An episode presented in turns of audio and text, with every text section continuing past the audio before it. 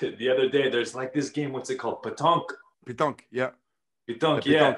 And I see these old guys. You know, these old retired guys. They're always playing this game. And the other day, I start to talk a little bit with them, and they're like, "Yeah, come on, we're gonna teach you how to play." And so I'm I'm finding my my new friends are now 70 years old.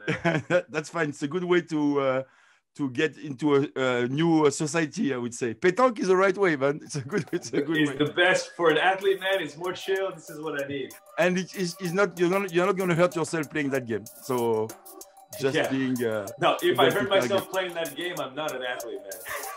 sure.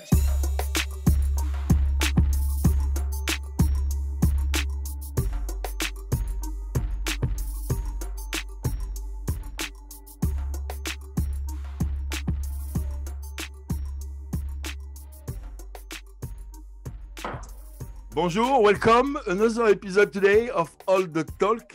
I have the pleasure to receive uh, uh, uh, my first professional volleyball player in the show. Uh, it's going to be new, and I'm very, very excited to introduce you to my new guest today, Taylor Averill. Hello, Taylor. How are you doing? Doing good, man. So, Taylor Averill, international, international volleyball player. Uh, you have been playing for Team USA uh, for a while. Uh, now you're a professional player in Europe since five or six years. Uh, before we get in, before we get into that, thing, how are things with you now, uh, living in uh, in ah. Cannes uh, with the pandemic and everything? Just to start on that base, and then I'm going to move on to uh, yeah, yeah. introduction. Well, you know, it's it's always tough sometimes as a foreign player coming to a country where you don't speak the language and you know your friends my girlfriend's not out here my family can't come. And normally okay they can come visit or someone i have a lot of friends in europe as well they can come visit. And this is a strange year because you know i'm I, I played three years in italy. I have a lot of friends in italy a lot of teammates ex teammates and american friends and italian friends. And i can't see anybody. So it's really really makes you feel confined a bit. Um, the people i love i don't get to see every day. So it's been a new journey of me to um, really push myself to continue pursuing those relationships through the phone. And it's not my favorite way having conversations. I wish we could have this conversation in person, you know, like, but That'd this nice. is how it is, and uh, you got to make the most of it. So. Yeah, yeah, yeah. It's not, it's not that easy for the coaches. We'll, we'll talk, we'll talk about that after. But for the coaches, it's not the easy situation. And right now in France, you're lucky because you guys can train. Here, it's a bit different. But before we jump into that, uh, so let's go from like where you are starting your professional career. You are and and where you are originally from. So obviously obviously we i introduced it and you are from the us as i said uh, born in portland oregon raised in california. Um, you were uh, uh, selected or recruited to go to usc uh, in uh, in california at the university right? Uc irvine yeah. Yeah yeah UC Irvine, and then you uh, had to move to uh, Hawaii, and then somehow, and we get into those details, and then somehow you arrive, uh, uh you arrive in uh, in Europe, play professional in Italy for three years, play uh, play in France for a year, gotta go from gotta gotta take care of an injury, and then come back and play in in, in Cannes, sorry, Cannes, in Cannes, sorry. Um, I want to start about that journey. And the first question I want to ask you is, uh, is and that's a classic question. How do you fall? Because that's not the number one sport in the US. So, how a tall guy like you, because I mean, for sure, the basketball coach and other coaches are try to cut you. I'm pretty sure. So, uh, uh, how a guy like you and finishing playing volleyball in the US because it's not the number one sport there. That's true. Um, look, man, I was I mean, I played soccer, American. I played European for Europeans, you know, because you're a French guy. I'll say football, but we call yeah. soccer, whatever.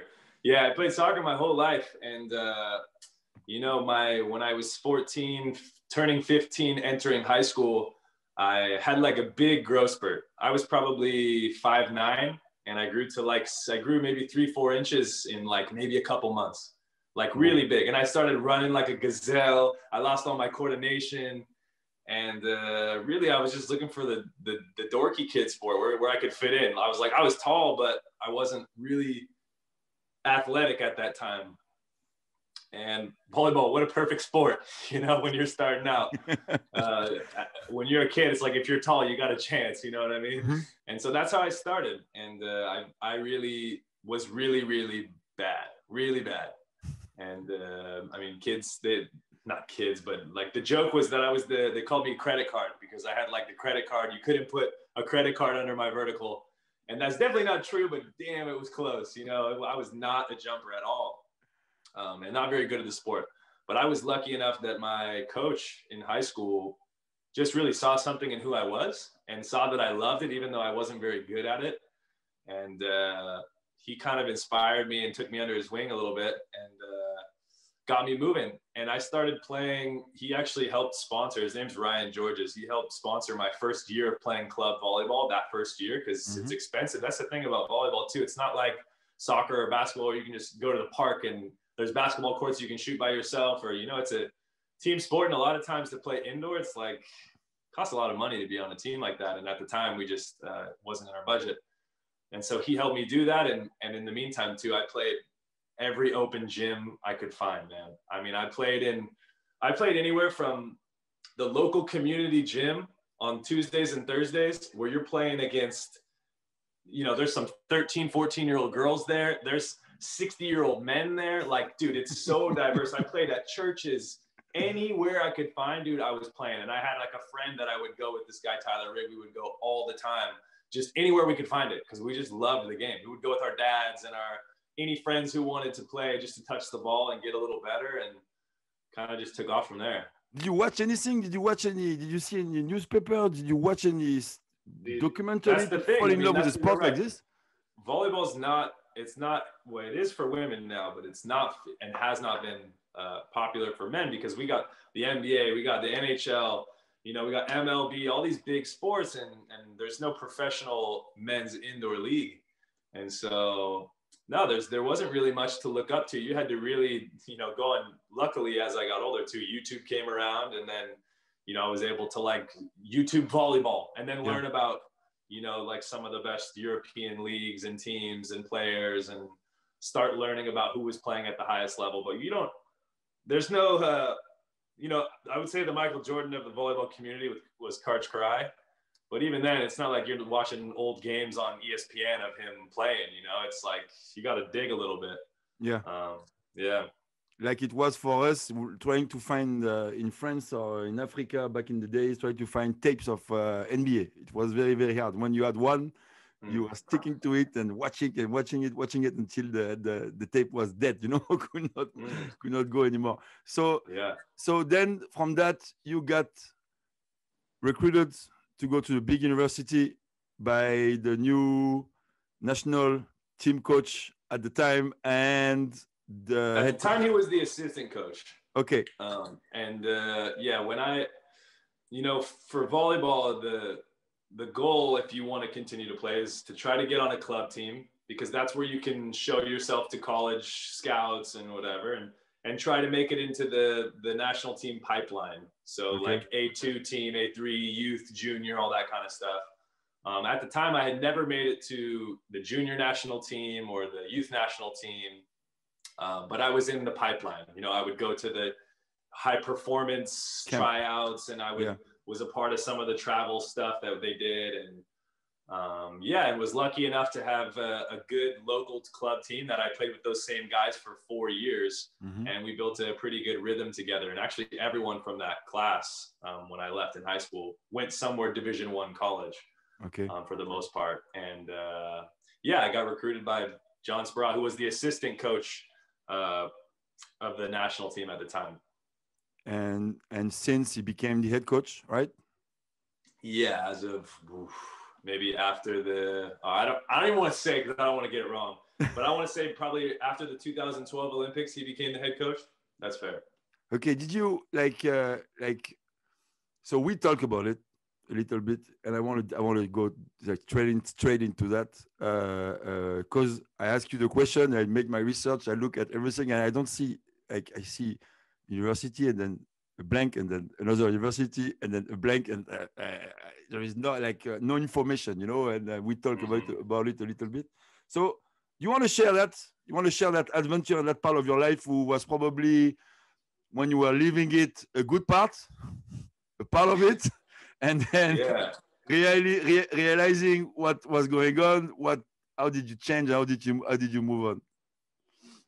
Yeah. So again, I got recruited to go to UC Irvine, and uh, you know, I'll try to keep it like a little bit condensed, so this doesn't take. Yeah, yeah, yeah, yeah, yeah. This, this entire part. Uh, but basically, you know, after about a month or so of being there, we signed a contract as a team saying that we wouldn't do any drugs or over excessively drink too much alcohol or like just kind of a pact. And uh, about a week after that, I broke the contract and uh, was suspended for a year.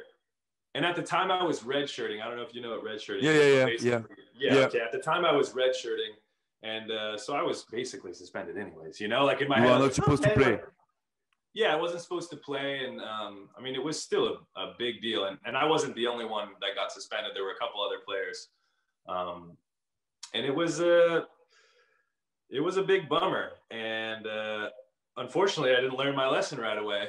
And about a month after that, I broke the contract again, and through circumstances, uh, the coach had to let me go. Wow. And uh, that for me was, I mean, look, I come from my parents are amazing. I come from a religious a religious Christian family. Telling your uh, your mom that you just got kicked out of the, the the team, everything I had worked for for for doing some mushrooms, that's a hard thing to to have that conversation. Oh my god! and uh, yeah, and and uh, so basically that that happened, and it kind of life gave me the circumstance of like maybe volleyball's over, and you know when you're 19 years old, you can't really comprehend what that is. To me, it was like, well, I was still in school, I could still do school, and uh, I kind of just let myself be free in that moment, and school went down, started getting bad grades and uh, was had a real loss of identity.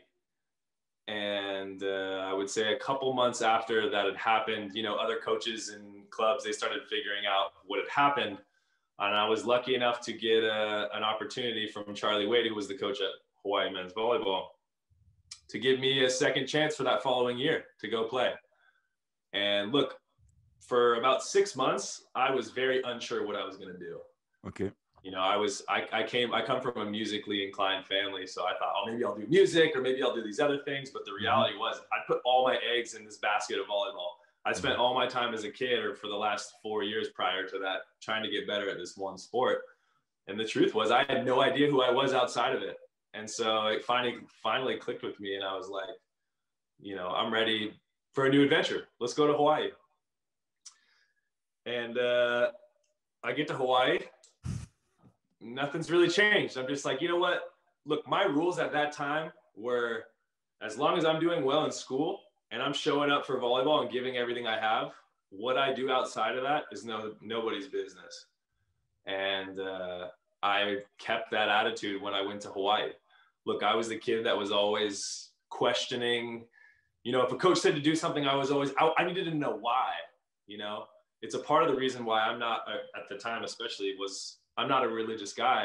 And when you grow up in a family where, you know, religion's a big part of it, and the explanation for some things is, well, God made it this way. A lot of times I was frustrated looking for answers like, no, there's got to be another explanation. And so that part of me stuck throughout my whole life, even now. Mhm. Um, and so I was really questioning a lot.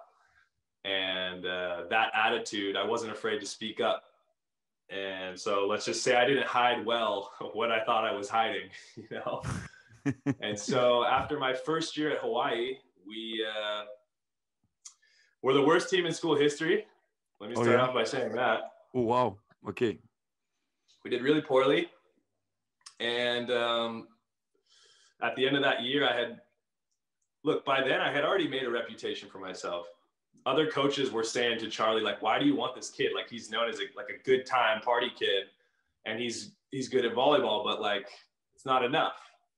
And I continued to make that reputation for myself at Hawaii. That end of the first year, I get shoulder surgery. I had a slap tear in my shoulder, and so I had to get surgery. And after getting that surgery, about the following semester, the following year, about a month in, I played a joke that went wrong and got seen as something it wasn't. And the truth was, because of the reputation I'd made for myself, it was kind of the coach's last, you know what, like, I don't, you're, we were already thinking about should we keep him, should we not, because of some things that had happened. And that was kind of like, look, you're not, you're not prioritizing volleyball. You're not like being a good human being. And like, we're just, we've had enough of it. And I was indefinitely suspended from the team. Wow. But they give you chances, right? So they were, gi- they were giving you ch- chances and they knew it was tough, but uh, they were, this guy was still trying to keep you in. Well, you know, that year in Hawaii, the first year, I'd never done anything that was like, I never got in trouble. It was just always, I was always pushing the limits, pushing the boundaries. They tell me to do something. I wanted to know why. It's like, I was always, I wasn't, I wasn't a, a soldier, let's say. I, I had a bad time just doing what I was told. I needed to know why. And I was ex- at that same time too. And, you know, you're 19 years old, you know, drinking and drugs and living a party lifestyle. Eh, when you're that young, you think you can handle all of it. You think you can do that and still play and still be a good human being and have good relationships and you can do everything. You know, it's like what people saw of me from the, what the fans saw of me and what my friends saw of me were two different things. And uh, yeah, so at, after that that first year, uh, I was then indefinitely suspended, and that's when it kind of all clicked. And they basically said, "Look, you can still use the facility for your shoulder rehab, but don't show up to practice. Don't show up in the gym. We don't want to see you." And ah, this is when it became real. You know, you lose something the first time, you think that you learn your lesson. And not me, man. It's the second time I lose it again that I'm like, whoa, what? And man, I remember it's actually funny. I remember not funny, but I remember sitting in a with my assistant coach at a local restaurant called Blazing Steaks, and we're talking about options. We're still talking about options of where else I could play, and we're talking about schools in Canada. It's the only place that I could go to Yeah. transfer again because I had to get out of the NCAA. I couldn't play. I couldn't transfer again to another Mhm. school. And we're talking about this school called McMaster and some other Canadian colleges. And look, man, I'm a I'm a California kid. I need the sun. No offense to Canadians, you know what I mean? But I like I need to be in the warm weather. I need the sun. And this idea of leaving Hawaii, the most beautiful sacred place on the planet, to Yeah. go play in Canada was like my my jaw hit the floor. I mean, I remember sitting with with him crying, just like I can't believe I let this affect my volleyball career again and my schooling now and, and my family and and I really decided after that moment that I was going to do everything I could to change it. Just begging. If I was a religious man, I would have been on my knees like, Lord, if you give me one more chance, you know, like I was looking for any anything I could do to to prove to them that I wasn't this person I was being perceived as. And I mean, I cut out all the bullshit. I took, I cleaned up my diet. At that time, I met a guy named Daniel Marchong, um, who had a very unique style of training, and he completely reinvented my body. He helped me um, with the rehab process and also the strength and conditioning part. And I was waking up, and, and at that time, it's like I couldn't practice or do anything because of my shoulder surgery, and I couldn't show up to the gym. So all I had to do was go to school and rehab. And when people say like putting the blinders on and like focusing on that, dude, I was that times a million. This was like my goal. And every day I would do different drills outside the coach's office. There would like they had these big offices, and then we had the football field. And I would be on the field doing sprints, doing jumping work, whatever, because I knew they could see me. And I wanted to show them like I'm gonna come back a, a completely new man. And six months go by, the season's about to start in, in January. And the team actually had signed a petition to get me back on because the guys who really knew knew me knew that I mean I was a good person. You know, I was someone who worked hard and uh, was someone who had a lot to learn as well. And I was thankfully given that let's say third chance, you know, to to be like, all right, this is it. This is like there's it and then there's this, you know, like the difference is this is the last thing we'll ever take. You need to be on your best beat up, completely reinventing myself as a as a human being. I got I dedicated myself to getting a 4.0 for the rest of my college career and I did that. I dedicated myself to transforming my body and gotten the best physical dude. I became a beast athlete, and I'm telling you, I did not believe it was possible. I always had like I was always the kid with like a little bit of baby fat. Like I wasn't big, I wasn't super skinny. I was just like a little baby fat, just like we could say like a fun body. I had a fun body, you know what I mean? Yeah. And I was never like a big jumper. I was just like okay, I was good. I had a strong shoulder, but I was good. And I'm telling you, I, I spent every waking moment crushing school, crushing fitness, crushing volleyball, crushing diet, and you do that for a year and you start building momentum you start really seeing changes in your body dude and that was feeding me. And what happened was i got addicted to the process. And that is like my biggest lesson for for anyone listening. Like if you can get addicted to the process it's over. Like It's not only did i did i know i had to do it it's then i fell in love with it and then it didn't feel like a job. It didn't feel like work you know?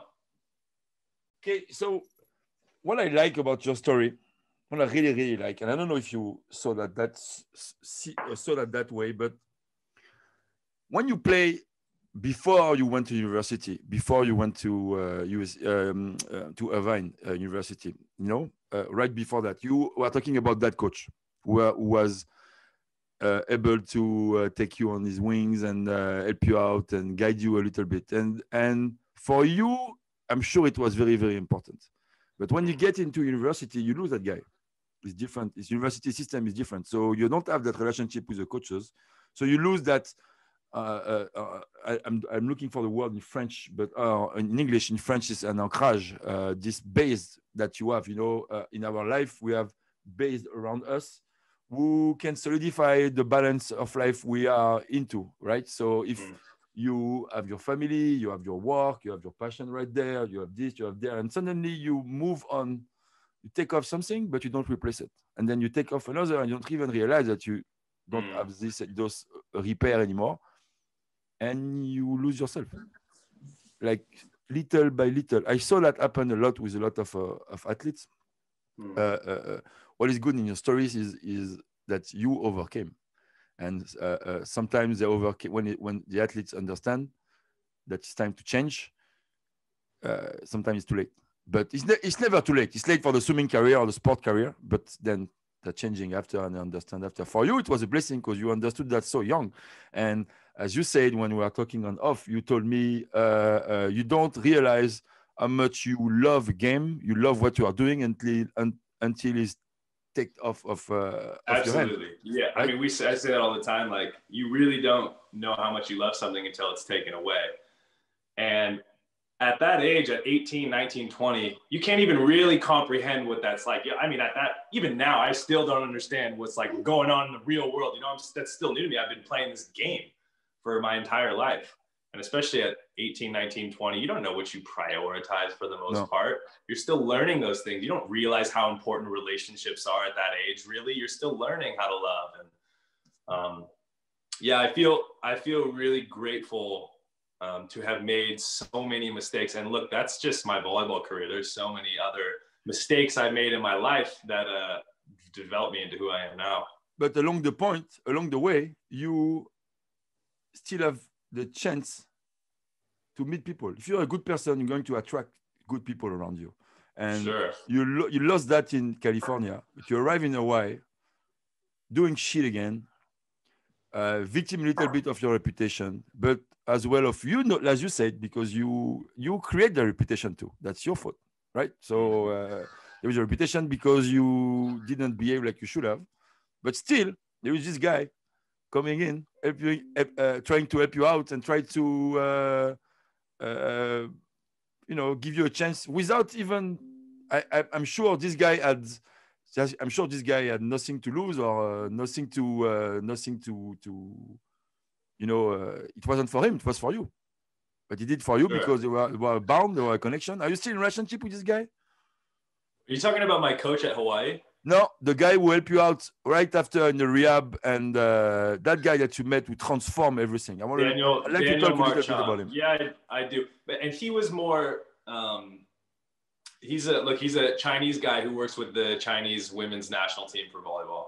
Okay, as the strength and conditioning physio kind of side. And uh, yeah, he was. Man, he was someone who really look at that time. He worked with women's basketball at Hawaii, and he took me in, dude. He gave me f- free workouts for three years. I worked with him one on one for three years for free. I mean, he really took care of me, and, and I owe him my professional career. I say that to him all the time. Um, I feel I was really blessed and lucky to to have met that guy. And then at the same time, someone I didn't mention is a guy named Milan Zarkovic, um, who was the, a Serbian guy, assistant coach of the national team, father figure basically to everyone who's ever played there since he's been assistant coach there, and uh, who had a European style of training that I'd never seen and that I loved too. All these things were different. And I, I met these different schools of thought all came in at one time um, to really make me re-fall in love with the thing I had loved in the first place, you know, and I, and I felt like I had some, someone holding me accountable. You know, I was showing up every day and I had someone holding me accountable to keep pushing. Um, and then once you get a little bit of that momentum, I was lucky enough to, I've always been a really self-motivated guy. Um, and for some people, it's not, that's not an easy thing to do. And even now in certain aspects of my life, it's, I got to push myself a little more, really go outside myself. But in some things, um, like this is this again, to relating to my story, I, I have a really addictive personality. And uh, I got addicted to some things that lead people down the wrong path. And, um, you know, I have friends to this day who could have been great volleyball players who made similar mistakes and aren't here now. I'm sorry, they're not dead. no, no, they're no, not here in the volleyball world. Yeah, yeah, yeah, yeah, yeah, yeah. Get a chance to play professional or prove themselves at the Division One level, you know. Um, and I was lucky enough to take that addictive personality and get addicted to the good shit in life, the healthy shit in life, and uh, I, I'm lucky to be here now. You know. So you you end your uh, your university, changing new mindset. You know how to behave, and you are becoming a professional. You know, you are trying to, you are starting to understand how you should take care of your body and everything. So, how come this opportunity to play for you in Europe arrived? Uh, um, and tell me, how did it start? Like, yeah, okay. So, basically, because we don't have a pro league in the US, if you want to play professional volleyball as a men's indoor athlete, you got to go play in Europe or in Brazil or in Russia or China or wherever, you know, anywhere else in the world seems to have a professional league but the US. And but Europe, I would say, is the hub, you know, Poland, Italy, France, these are the leagues, Russia, these are the leagues you want to be in. And, you know, through this assistant coach Milan, he is a Serbian guy, obviously, and really, really well known in the volleyball community. And he set me up with one of his friends who's an amazing, amazing agent.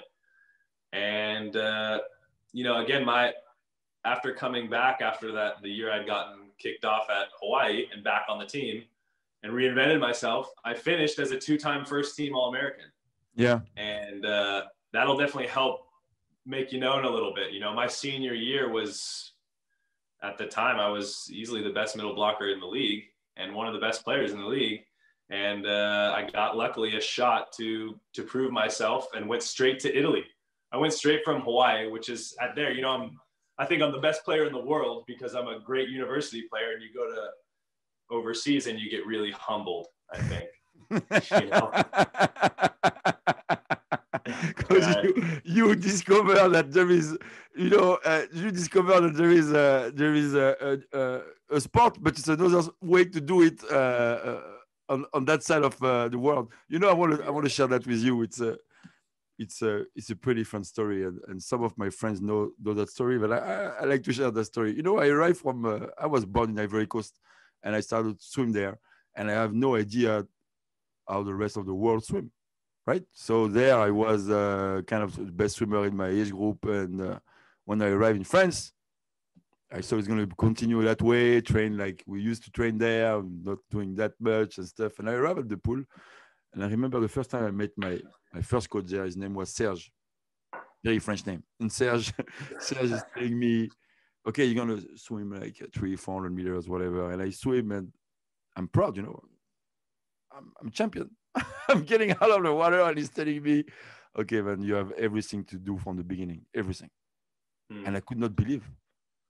And I had to beat the younger girl meter by meter and then catch one guy and then catch. It took me like uh, two years to come back. And one thing I'm the most proud about is the fact that out of that group, I think I was pretty much one of the only guy or the first one who did who made his national time. So mm. it was, and I was like, I was shitty, like you, like you were telling your story at the beginning, like uh, mm. you know you have abilities, but but the thing I had in common with you, I was in love with swimming.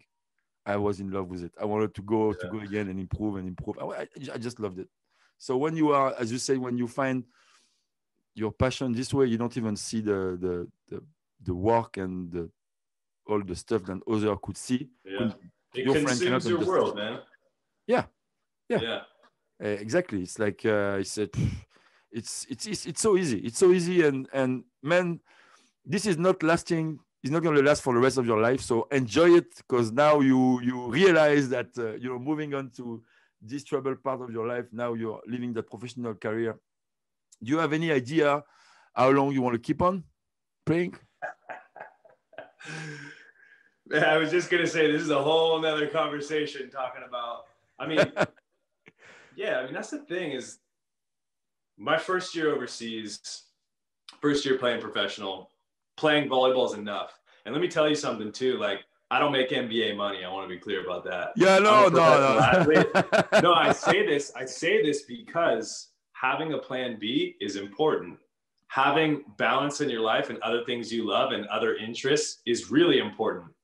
Maybe if I was in the NBA and making 14 million a year or whatever, maybe the plan B doesn't need, it's not so important yet, you know? And I can just stay consumed with this thing. But for my job specifically, for what I do, having, trying to figure out that plan B is important. And it became really apparent to me uh, this last year when I had knee surgery you know, it's again, it's really easy to get caught up. And for me, it's like if I just do my job, my job's easy, man. I, I love it, eh?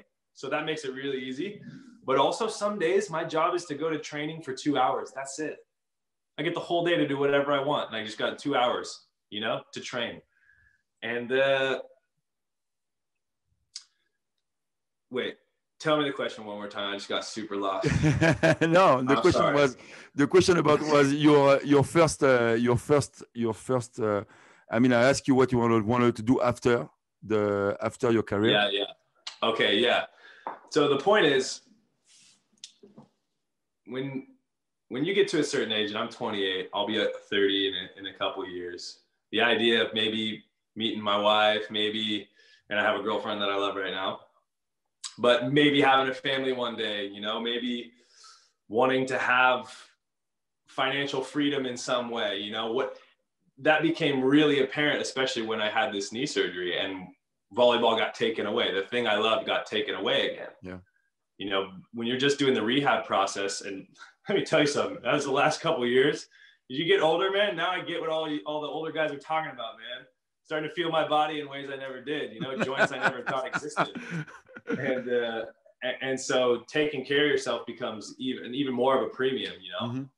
And, but yeah, after having this surgery, I, I had another sort of uh, crisis of identity, let's say, and realized like, man, I, the truth is I don't have that next plan figured out I don't know exactly what I want to do. In fact, a big problem that I have is I'm naturally such a curious person. I have I've gone through photography. I did actually when I had my knee surgery, I started doing stand-up comedy because I was like, oh, maybe I'll do this. This seems fun. Took a course, did a five-minute stand-up routine. Like was like, oh, this is cool. And then after was like, this is a very sad journey if I want to become a stand-up comedian. Like you know, playing in bars for years with nine drunk people at two in the morning. Like, I don't know if I want to go down that path. Worst case scenario. yeah. Well, but I just, I was like, I want to find that next thing that I love. I've never cared about like how much money I'm making and all. And I've been really fortunate to find the thing I love and been able to do it as a professional career since I was, you know, 20 some years old. Uh, but the reality of being like, is, you know what it's like? I almost feel like I've retired. Like I'm retired now you know, and then I'm going to have to come out of retirement at some point and, and join the real world in some way. And uh, because to me, the, the obvious place to go is like coaching. The one thing that I have on my resume, I'm sure, is to probably be able to coach anywhere after. I'm i was gonna, I was gonna talk about that with you because with uh, with so much history, so much stuff that you have been through, so much experience that you have to share. Uh, now you are one of the best player in the French Championship, uh, one of the best uh, player in Europe. You had the you had some amazing stat because I, I look it up. You know, I mean, I mean, uh, you you are a pretty good player, and if you had some, I'm sure there is some people here or, or in France or in, in, the US or in California who would be so happy to uh, have a, a, guy with your knowledge and your uh, background soon. But you figure it out. You figure it out. I always knew I wanted to coach. Always. Yeah. Always, always, I knew I wanted to coach. Uh, it didn't See, I, come... let me let me tell you something about my like coaching journey. Is I I was not that way. In fact, since I was young, whatever I did had to be like especially unique. And so the idea of being a professional athlete and then just coaching after for me was like, no, that's what everyone's going to do. That's what all volleyball players do when they're done playing. They just start coaching. I was like, I got to do something really different. And a lot of my friends in and outside of volleyball are, you know, like my brother's a, a songwriter. One of my best friends, Ben, is like a is an artist and does ceramics and like and he's a volleyball player as well. And you know, they have these really creative jobs. And I've always been like, oh, I just got to find my medium Mm-hmm. Maybe it's photography, maybe it's these other things, and I get lost in them. And the reality is, I haven't found it yet. So, what I started doing is I finally accepted the fact that I don't know exactly what I want to do. I don't know if I want to be a coach, but I can help people today. And so I started using my platform as of recently um, to share pretty much everything I know because I've been very fortunate to make mistakes and learn from them and and meet some people along the way that teach some very unique methods of training and um, I've learned so many lessons that I think have a lot of value. And I'm at a point now where, look, I don't really know what I want to do when I'm done playing, but I feel compelled to serve right now to, to help the volleyball community. So at least I can say, if I don't want to be a coach, at least I can say, volleyball gave me everything and I gave back. And I gave back and I helped, you know, younger kids and the younger generations. At least then I can hang my shoes up and be like, I'm done and I'm happy with how I left it you know there would be something really selfish about and and the truth is i've i've been a very selfish person in my life it's always been about me you know and it's only as of the last year or so that i've decided that i want to be a better lover i want to be better in relationships with my friends and and and take time to send my mom a message that i love her randomly and and be that kind of person um and a part of it was because i don't know who i am I, I, I think sometimes it's because it's been always about me and my career, it's hard to, it's easy to forget that there's so many people that helped me along the way, you know? And uh, we take, I it, we like, take it a bit for granted sometimes. For sure. You know, especially when, uh, I mean, the truth is being a professional volleyball player, that life is easy.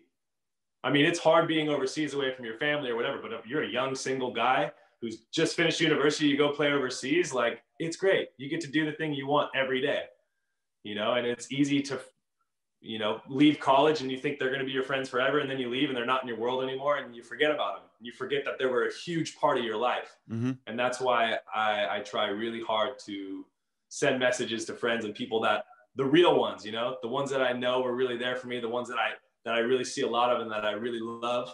Those are the people I try to, to keep in touch with as much as I can. Trying to avoid, trying to avoid to realize how much you love them until they are gone. So that's what you are doing right now. You are trying to avoid that bad feeling, that bad taste. I, had that as well in my life. You don't want to have that. You don't want to have any regret. You want to give them everything you can give them and share with them more and more and more and more. And you waste enough time. You want to go for it. You just want to go for it. Well, and to that point too, I, what I was really trying to say is that in spending all this time trying to figure out what am I going to do when I'm done? What am I going to do when I'm done? I decided to flip the script a little bit and be like, how can I help as many people as possible? And maybe that will, what I want to do when I'm done, that will, that will, in doing this, it will create opportunity for the future. You but what it. I'm really trying to do is not think about me for once. And that's its own, been its own journey. Even the last two months, posting different things and, and uh, getting feedback from people from random kids in Brazil or Thailand that I don't even know that are like, man, I'm so thankful that you're posting these things and I get to hear about these different ways of training and they're so curious and they have questions and I'm taking time out of my day to respond to you know a 14 year old kid in Thailand because I'm I made it I made a decision this year in Cannes that I would do that that I would I would really put myself out there to the world and and try to to help people. It's beautiful, man. Kind of my, beautiful, my mission man. as of now it is beautiful. You, you, uh, I mean, you already found what you already found what you want to do. You did. Now, you, the more you're going to do it, the more you're going to be able to target exactly what is it you're going to have an effect and and positive effect on, and move on and move on and move on. So, I want to tell you something. I want to share something with you because uh, uh, I didn't find you randomly. Uh, as a coaches, we always try to find good stuff, try to look it up to different sports. I'm a sports fan. I look to every sport. And one of my things in training is core. I love core training, and I'm watching everything I can, especially for especially stuff from uh, martial arts. And I love there is good good stuff there. And looking at just stuff on the on Instagram on the social media, I found I found your profile three four months ago.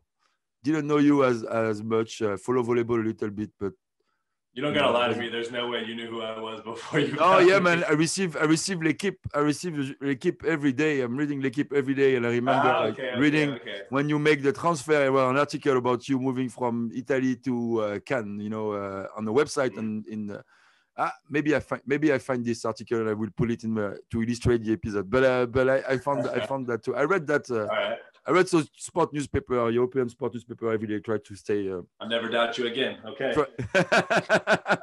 so, so I, I, see that, and you know, I'm like, uh, what? Like, what is this guy? How is this guy? Who is he? You know, and I'm looking at you, and I I see the, the core, the core training, the little video you post. So everyone there watching this, I hope there's going to be many of you. If you're watching this, go on this on Instagram go on Instagram of uh, uh, Taylor Averill. Uh, this Instagram is great. It's giving a lot of core exercise, a lot of simple stuff. We could help, I'm pretty sure, lots of people from different sports. I already uh, uh, stole you a few. I can tell you. I can tell you. Because people so, ask me sometimes, they see my session, they say, oh, wow, it's, there's some variation, there is a new drill, need this. I don't invent them. Uh, I go around, I look, and I try to adapt that to my sport. So, because mm-hmm. I need kids variety, you know, variation of stuff, you know, there has to be different, you know. Yeah. You work six six years with one one athlete or four years with one athlete. If you feed them with the same stuff all the time, it's hard. It's hard on them too, you know. Sure. So congrats on that. So how how do you? Because there is a lot of core training, and can you tell us why core is so important in your discipline? Well, I mean, if we're being honest, uh, core is the most important thing. I think in every discipline. I think Thank swimming. You. let's be real. Core is the most important thing in swimming. Am I right? Yeah, man. It's very, very important. Yeah. You remember the suit, the biggest suit, the suit that they brought. You know, all those guys uh-huh. were breaking the world record and stuff. It lasts for a couple of years. Then they stopped it, and then we start to break world record again with those suits. So coaches realized that those suits were giving you the right balance because he was holding the body so tight, you know. So you had mm. you, you didn't have to have a strong core to use your core. This sure. body, this suit could help you out a lot. So when they took that off, coaches start to figure out that wow, we actually can compensate that lack of core that the suit used to give you by just working on it. And now it's me... all new shit in the oh sorry it's all new uh, it's all new uh, uh, in uh, in uh, in swimming now because there is more and more and more and more uh, dryland training activation training with a lot of core sure. involved. Yeah and i mean obviously volleyball where we have to control our bodies in the air. You can't put your feet down in the air. You can't move you know what i mean? It's everything comes from the core. The entire swing starts at the core at the hips. Um, i through my uh, meeting the right people at the right time. Met a guy named Austin Einhorn, who's uh, oh, he's gonna hate me for saying this, but like a movement guru, a movement specialist, I'd call him. And he worked under. Uh, at some point, he was he introduced to me a concept called DNS. I don't know if you've heard of it, and if you haven't, then here's a rabbit hole to go down for you that you'll enjoy. Let's go. It's called uh, dynamic neuromuscular stabilization. Yeah, yeah, yeah, yeah, yeah, yeah and it stems from a guy in the Czech who created it uh, based on babies from when they're three months to 13 months. The whole idea comes from the core and IAP, which is uh, internal abdominal breathing. Mm-hmm. Uh, and basically, a lot of the movements that I learned from him, you'll see me in this what we call three month position, one of the core exercises that I'm sure you saw. Mm-hmm. Um, where we focus a lot on being stable in the core and moving from there. And uh, we also focus a lot on breathing. There's so many different breathing exercises and breathing trainings that I do as well um, that are focused about breathing into the core while you're doing performing certain movements and um, so i mean you kind of made it like core is the, the main topic here and uh, i could go a long time about core but the truth is um, i was lucky enough to meet someone who that was a big staple of movement and realized quickly that i stopped having like lower i would get like lower back pain especially as a volleyball player. Our spine is just constantly taking yeah beating. you bounce yeah. and uh, when i started doing these core exercises every day i started noticing that i was just felt better in general. Um, and another another rabbit hole to go down is uh, i don't sit i try not to sit in chairs that's my big uh, i'm sitting right now you can't tell but i'm sitting on yeah. the floor yeah, yeah, yeah, yeah. Um, and a big part of that is my first year overseas i when working with this guy, he was kind of pushing with me to play around with the idea of finding mobility throughout the day. I think a lot of people, they take time in their day to focus on core. They take time out of their day to stretch and to do these things. And what I found is how can I watch Netflix and still get shit done? How can I how can I still go about my day, talk with friends, do what I want, but live a mobile lifestyle? Mm-hmm. And that alone has had a huge impact. So when I first went overseas, the first thing I did was I bought a big rug and I got rid of my couch and I just threw a rug down and was like, I'm going to force myself to sit on this rug. And I'd have little toys, you know, or like a foam roller or something. I'd have like a little, these like tiny little seats that I could sit on. But I basically got rid of the habit of sitting in a chair. And, and through doing this, you learn to sit in all these different types of positions uh, my joke was like my goal was to be a tall guy who sat like a Japanese gardener. You know, like I wanted I wanted to have that kind of mobility and see how it translated. And I was pretty pretty pain free um, and had so much better mobility and flexibility in my hips and I mean, even sitting in certain positions, your core is just like micro activated. Mm-hmm. So living this mobile, let's say, lifestyle had a huge impact on my professional career without me taking an extra, I was already taking extra time to do extra work because that's how I got here. And for me, it's a staple of how I stay here is putting in extra work in the, in the weight room um, and doing different type of strange exercises that I do now. Um, and just to add on top of that, living a mobile lifestyle makes it so much easier now to accomplish those goals and to stay mobile because it's not something I need to take time out of my day to do. It's a part of my day. So I can live my day would you agree if I come back to you and I say what you are doing now, it's coming back to more natural stuff? Absolutely.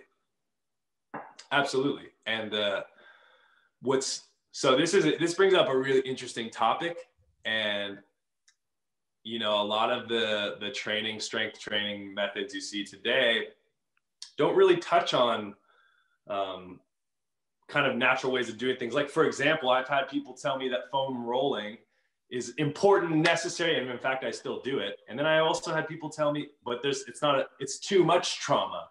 You know, it's hard to figure out what to do. And so at the end of the day, it's just like, well, what, what, what did we evolve to do? How did we evolve to move? You know, and we didn't evolve. Well, sadly, now we're evolving this way, but we didn't evolve to sit with our hips compromised in a chair for mm-hmm. four, six people who work a nine to five for that amount of time. Mm-hmm. And, and to think that going to the gym for an hour is going to be the cure to then sitting in a desk or sitting in a chair for nine hours is ridiculous. If you look at the body like uh, this machine that's constantly adapting, your body's adapting to whatever you give it. If you're swimming for seven hours a day, maybe that's that's definitely overtraining, but like if you're swimming for that amount of time, you're gonna be damn good at it because your body's adapting to that skill.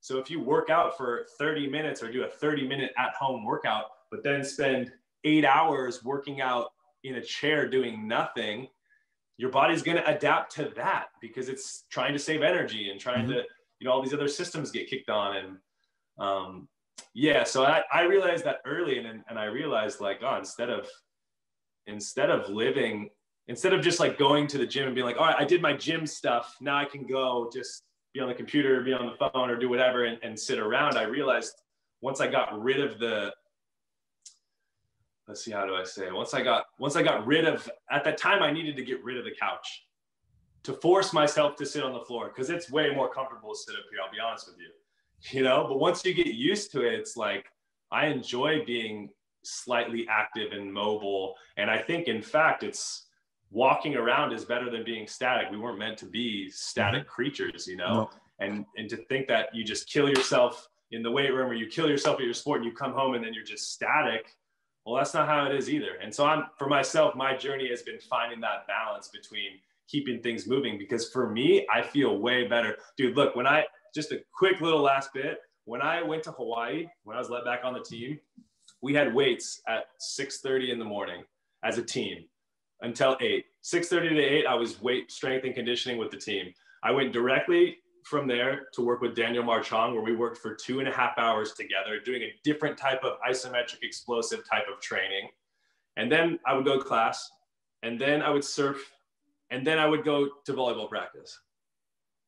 Like that was my schedule, and I loved it. And maybe now looking back, it could be seen as overtraining, but there was something about being that active where I didn't feel as tired. I kept myself going and eventually my body adapted to it and i think it's a huge reason why i made such incredible um, improvement changes and improvement in in my body and in my play as well because i also had balance it wasn't just all volleyball it was these different styles of training and different you know learning from like you said you're you're taking different core variations from different things that you see and i think as we get older we miss this concept of play of playing, of learning, and realizing that like you don't stop playing when you're six years old, you know, and and trying to bring that concept of play into my life now is something that I continue you, to do.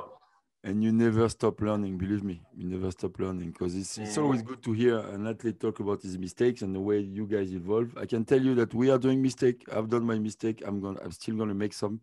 I'm trying to avoid, but we are human, right? So, uh, and I think that what I will uh, uh, uh, save a lot from what we are our talk today is is you know there is always a possibility to be better to do better to move on to the next step you know even if it's not even even even if it's not easy. And that's part of uh, that's part that's a part of what you are saying. I mean you went through a, a lot and now you are enjoying the process of doing good and that's good. And still you're still you still you can still see the wrong and you can still see that uh, okay you see the couch you want to go in the couch or you uh, whatever you know there it's not it's not that easy to do. It's not that easy. You talked about it naturally but it's a day-to-day challenge it's a day-to-day habits mm. and every day you are trying to improve improve and improve and improve and congrats man it's beautiful i really i really really really like your story and uh, i wanted to move to um, the next topics and getting we are getting to the end of it so my question was, was about team usa what are your goals? Obviously, Tokyo should be the goal. Or I don't know if you're qualified. Were you qualified? The team? Yeah, we are qualified. Okay, so the goal is the, the goal at the Olympics for you. If we have Olympic, uh, what are the goals for Team USA? Yeah, well, I mean, obviously the goal for the whole team, and this probably goes for every country who's qualified in the Olympics, is to win gold, man. I mean, that's that's why we're doing it. Um, I know for myself, look, my journey in the national team gym has been a dogfight. I mean, when I first showed up, I was there's like 14 guys that travel, but there's maybe 30 guys on the roster technically on the A squad, B squad, remainder yeah. kind of C squad. Um, and I started off so in my position, I'm a middle. Two middles play at, at one time, and three go to the Olympics when I first started in 2015, I was maybe the eighth guy on the depth chart. And each year slowly worked my way up and kept proving myself and proving myself overseas. And, and in the national team, it's just like you get a chance, you do well, that's great. You put it in your resume and you keep it going, you keep it going. And as of 2018, I had the best summer I've ever had with the national team and got chances to start and was number one, number two statistically, and uh, finally had my shot and then came back from that year overseas, had the best year overseas I'd ever had in Chaumont, playing the best volleyball I'd ever had. Bang, knee surgery. Got to get knee surgery. And this was supposed to be the year before the Olympics. And I was thought it, my dreams were. Was it uh, the year where uh, with Chaumont, where I saw that somewhere in the stat in Chaumont, where you uh, you were playing the Champions League phase and you were kind of the same, the the best scorer in the in that first phase? Yeah, the same year. Chaumont that year in Chaumont was the best year I've ever played volleyball, hands down.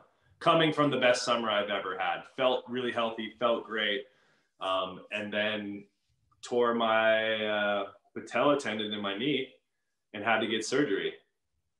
And, you know, this is the year leading up to the Olympics. And I think, like, there's my shot, it's over. Because I, that year in 2019, I didn't get to play. Other guys got a chance and they played well because the guys in those, in that gym are good. Yeah. Everyone at the national team level is good. Yeah. All of them can play. All of them should get a chance to go to the Olympics. But the reality is, in my position, only three will get to go. And so not having that opportunity leading up to the Olympics, I thought my the dreams for me going to the Olympics were over for 2020. And then COVID hits. And I'm not saying I'm happy for it. Absolutely not happy about COVID, no doubt. But for what it did for my potential to go to the Olympics, it gave me a second chance again. You know, and uh, I feel super grateful just to have an opportunity to to prove myself and prove that I'm a guy who should be going there. And uh, whether I go to the Olympics or not, it's my duty to show up into the national team gym and be a good player and push the guys that will go and in return push me to do the best I can. And that's kind of the beauty of coming back home.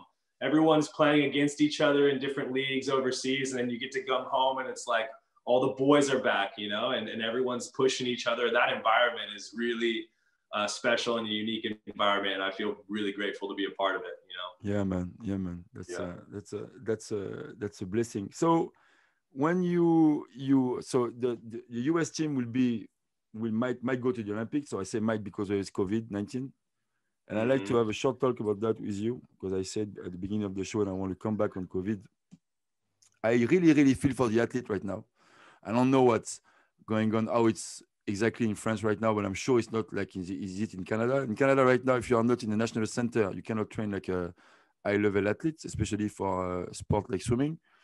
Uh, we can coach just younger kids, 15 and under, because they are living, they are, they are more secure apparently in their school and in their bubble. So when you bring that to the pool, it's easier for them to keep them together and train them together. But my swimmer, my group, my 15, 16 years old to 21 or 22 years old swimmer are uh, training by themselves. I'm sending uh, 14 practice, one shot on Monday or Sunday, and they do what they have to do. Sometimes I can talk to them, I can can chat a little bit, talk about practices and stuff, but it's not the same. It's not the same at all. And I see, I saw this, I see those athletes, and there is one athlete in our club who is a, a medalist at the Olympics with a Canadian team, Katerine Savard, and uh, now she's a teacher, and she was try, trying to train to make that team but she has to train in the public. She cannot access to the national any national center because she wasn't there before. So she has to train by herself. And I found that very, very, very, very sad. And she, those athletes trying to they try to make the team, they try to achieve their dream, and they can't. And they can't because no one in each government in each country make a decision because everyone is waiting for IOC to say, okay, we're going to do the Olympic or we're not going to do the Olympic. But right now, uh, if you are six months away from the Olympics and you are training like you are training right now, are you able to say, am I training the best uh, condition I can find to reach my goal? I'm sure you have the right condition. you you do have. Yeah, for for now we do. Yeah for now. And some, some, other, some other athletes don't have that. So I find that I think that is kind of unfair. It's not uh, Olympics, you know, they are talking about this symbol of equity, you know, they want to do that everyone should get this, should get like, like right now it's not what, what's what's happening. It's so unfair. It's all over the place. And I think that if the IOC doesn't make a stand, country should decide yes or no they are going. And if they say yes, they support the athlete the full way. If they say no, we know, but we don't. Yeah. We are not there waiting, trying to coach, trying to like. It's it's so sad, man. Very very very. very it is sad. it is sad, but you know what? And look, I I don't necessarily want to comment on like the political side of what should happen because look for me you're right to, to some degree. I mean look when we were when covid hit we couldn't train. I play a six man sport. We could only train with four people in the gym at one time. So it completely changed training. We couldn't work out in the gym anymore. Everyone had to work out at their homes separately. But let me tell you something. When that had happened i was this is where that's those are the moments where i shine when the lights are off and i was like it's on because i spent i spent I was uh, quarantined in my brother's garage basically, and we turned it into a gym. And I was doing double days on my own. I didn't have a volleyball court, but I had a medicine ball, and I knew what eight feet looked like because that's the height of the net. And I found like a little gate that we had that was eight feet, and I was doing stuff like, dude, this is to me, it's like okay. To maybe people who are listening who want to make excuses of why they can't train, don't get me wrong. Talking about what's fair in different countries, this is another conversation. But for me, when I see potential for excuses and we're all now in the same playing field or we're at one moment for sure um, that's when to me i was like i'm going to come back and they're not even going to recognize me but again you have that chance and that's what i'm telling to my athletes now it's on, it's the passion going to take over if you are not in love with what you do it's going to be tough it's for sure tough. you got to be in love with your sport to be able to practice it and go there by on your own and train for the right reason. Because right look, now, those who are in the training, high, high elite level training for the wrong reason or doesn't know exactly the reason, is going to struggle more. And that's not your case because, man, you are getting out of injury, you are starving to make the team, you want to come back, you know, you have that. Uh, you have sure. that uh, strive that you had back still since you're in Hawaii, but you're on the right momentum, like we talked about earlier, you know. So it's, uh, it's uh, no, I really agree with the statement you just made, where these are the moments in life where you're confronted with how much do you really love this thing you're doing? Because I could imagine, say, I could imagine being a swimmer and being like, oh man, they shut down the community pool. Now I have nowhere to swim. I can't be a better swimmer. And the reality is, there's a mental side of the game. There's a strength and conditioning component to the game. You're telling me you can't find a body of water, like a lake, something like it, for me, if I was a swimmer and my goal is to make the Olympics, I'd find a lake I'd, I'd do laps in a hot tub. You know what I mean? like I just think that there's there's always a way. Life is always giving you answers if you're willing to listen. And uh, yeah, and that's I, I really hope if there's people out there who have dreams like that and feel like COVID's a cheap excuse. You know what I mean? And I think to to add to your point, if you really love something and you're being tested by it right now, like there are other solutions, man. You hear so many people being like, man, in some way, COVID was is this awful thing, and in some ways, it's bringing us together in strange ways. You know, we're we're you're having we're having a Zoom call right now. That's stuff that maybe we wouldn't have to do. We're having oh, to learn. You're probably having sure. to learn how to edit audio and do things maybe you didn't think you would have to do. That might exactly. serve you a purpose in the future. You know what I mean? And and I never thought I'd be getting to talk to a, an amazing swimmer, a coach uh, from Montreal, man, a French guy. Like I just never thought those things would happen. Amazing so swimmer, I don't know, but uh, coach, yes, okay. well, that's for the swimmers to decide. Definitely not me. But yeah, man, I think life is presenting some really unique opportunities right now. You know, you know the the the my positive stuff about COVID. Actually, there is two actually there is three. the best stuff is realizing how hard it was on my mom living in Paris, being on being on her own. We talk we talk a lot, but since mm-hmm. when COVID started, I swear every day I was on the phone with her. Like you were saying, sending. I, I usually send I do st- send random message sometimes and stuff, but for COVID I was more there, you know. And mm-hmm. without COVID, I think it would have been harder on her, and uh, I would not have done that the way I've done it. And it make our it makes our relationship better, and makes everyone love each other better. And that was the For first. Sure. The second is having the chance to spend more time with my kids, especially with my kids that I don't see often. I never mm. wake up with them, never bring them bring them to school because at five o'clock I'm at the pool in the morning.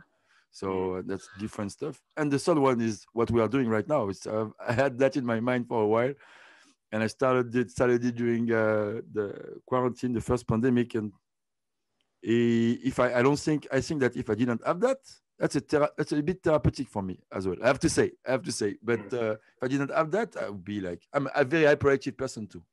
So mm. if I don't have things to do, whoo, yeah, that's that's that's very hard. So you're right. There is positive effect of a positive effect on it, but like I'm scared about the negative effect.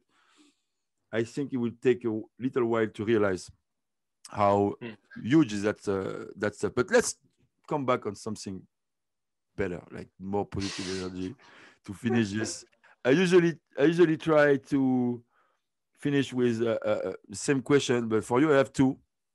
Would you have a story that you have to share with a professional team during a game? A funny story, like like something who doesn't happen uh, a lot, like probably some camera didn't see that you went through in the game. So I would love I would love that to to, to share that with uh, with us if you have this kind of uh, little you know little hinchy story. I'm sure you see one. Man, I really, I'm, I'm really, I'm really searching here. Um, I mean, talking about like camera, like stuff, a fun I one. Know, so- I know that when I went to, for example, when I went to school in Hawaii, you know, for most schools, especially because most of the other volleyball schools are in California, you're lucky to get maybe 500 people to show up to a game and in Hawaii, they love it. And my senior year, we were so good, we were selling out a 10,000 crowd stadium. Whoa. And we're on TV everywhere. There's cameras. It's like a real production. Playing at Hawaii is, a, if anyone gets a chance to play there, it's an amazing place to play. Uh, you feel like a professional, and they don't have professional sports. They don't have professional sports teams. So it, their university is the pros. And I remember um, especially my first year, not being used to being filmed all the time. And they got close ups on your face. And I just remember, like, you know, I'm 18 year old kid, I'm swearing whatever, you know, whether I'm doing good or bad, fuck you, fuck you, fuck you. And I just remember, like, our coach at one point being like, yo, you guys got to stop swearing. All the aunties, people are writing in emails, like, they can tell that we're swearing at that time. So before my freshman year, we all had long, we just all happened to have long hair, facial hair. We were the worst team in school history. We were swearing like just the worst. And actually, after that year, that's when he really cleaned up and was like, no hair past your ears, no facial hair. You guys need to start like dressing the part, looking the part, really being mature adults. Um, and that's something I had to learn early because I was getting close-ups on my face, you know, and like you, you don't realize how much you're swearing until you watch yourself uh, play. You know, a couple months later, our games were on at the bars, and they do reruns at the bars, and that's when you really realize what you look like That's on me. camera. That's what I'm saying. No, I'm like, no man, way. you can't hide anything, you know? You got to learn to compose yourself a little bit. so to end this, I always ask the same question. If you had a good advice to give to some young volleyball player, I know you are helping some young player around the world right now, but if you have to share, what would you have to share to them? What would you have to give as a best advice to those guys, sports people watching, looking at you right now, and the youngest one want to try to get some inspiration out of you? That's a great question. Um, you know, uh, uh, right off the bat, I would say if you found something you love, just go all in. Like, go all in. What's really hard is I've been asked a version of this question before. And uh, what's hard is I look back at a younger version of myself and I think didn't really matter what anyone said. I was going to do what I had to do. Like I was going to do what I wanted. Didn't matter if Michael Jordan came into. I mean, I remember at UC Irvine we had conversation with Kobe Bryant actually, and he Mhm. did like a, a talk in front of like a couple of other sports teams that were there, and our coach was leading it. Um, even come from him, wow, it was inspiring. But then life happens, and a couple days goes past, and I'm back on doing whatever I want. And I was just the type of person that had to learn through experience and unfortunately made a lot of mistakes was fortunate enough to learn the lessons that life provided me with um, and one of those lessons was you don't know how much you love something until it's taken away so it's hard I, I tell people now i tell kids now man if you find something you love just go all in because some people will lose that thing they love and they won't get a second chance whether it's a relationship whether it's a life whether it's a sport whether it's a job and uh, I think just having that thing you love is so powerful. You know, the idea of me stepping into a, a career that's maybe not volleyball when I'm done is scary because I don't know if I'm going to love it. And right now I show up every day in love with what I get to do. so I don't know. I don't even know if that answers your question. Man, it's but- perfect. You know, man, uh, we Yeah. can we can feel the love. We can feel your love. We can feel the love for the game, and it's beautiful. Man, Cool. this is this was Taylor Averill, number 25. Actually, you know, uh, the guy who's gonna come before you in my episode is from University of Hawaii. Was Yeah. uh, um, national team member of the Canadian team member of the basketball. His name is Carl English. So uh, Nice. good good episode incredible story incredible story Cool. coming from uh, uh, uh, part in canada that we call newfoundland Hmm. very very tiny part very cold there as well so uh, no it's going to be nice it's funny to have uh, two hawaii hawaii university guy back to back in my show like Back to back, baby. That's so thanks a, thanks a lot uh, uh, Taylor for, uh, to uh, to be there with us uh, today uh, i'm very very very very happy and uh, I'm looking uh, uh, forward to see uh, the, the result you're going to bring out of this journey. And if you're going to make that gold medal with Team USA, I wish you the best, man. Thanks, bro. I appreciate it. I appreciate you reaching out to me, man. Thank you, man. Thank you. Yeah. Thanks a lot. Thank, thank, thank you, uh, Taylor. It was a real, real, real, real pleasure. Guys, this was all the talk number 25. Yes, 25. So keep supporting us. Keep like like pushing the movement. We are moving forward. The passion is the passion is within us and spread it, spread it, spread it, spread it. It's good for everyone. Okay. Like, subscribe, tell your grandmother. I feel you, man. Thanks a lot, Taylor. Bye bye. Yeah, yeah.